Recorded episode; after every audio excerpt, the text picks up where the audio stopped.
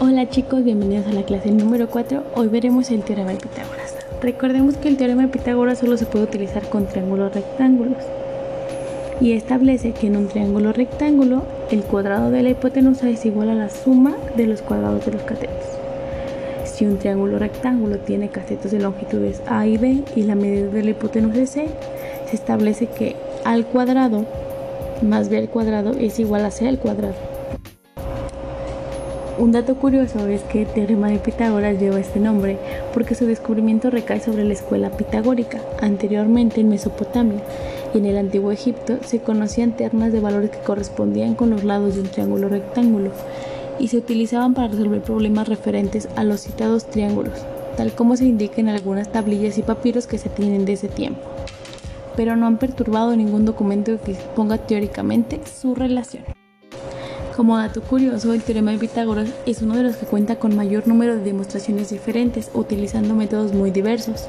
Una de las causas de esto es que en la Edad Media se exigía una nueva demostración de este para que alcanzara el grado de Magister Mateseos. Por ejemplo, encontrar el valor de la hipotenusa. Si un cateto A es igual a 40 y el cateto B es igual a 9, entonces en este triángulo están dando el valor de los catetos, pues hay que hallar la hipotenusa.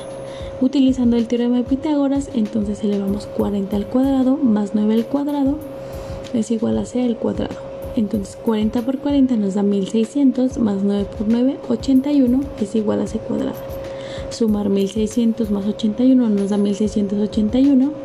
De aquí despejamos c.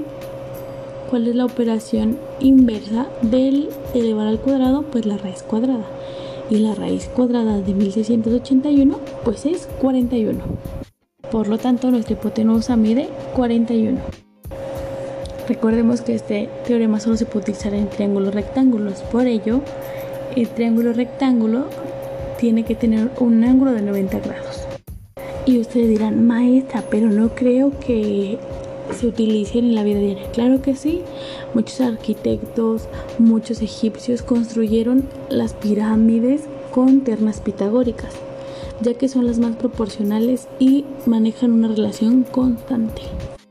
Bueno chicos, espero que hayan recordado un poquito de esto y cualquier duda ya saben, estoy a sus órdenes, alguna pregunta también escríbanla y pues espero que les haya servido este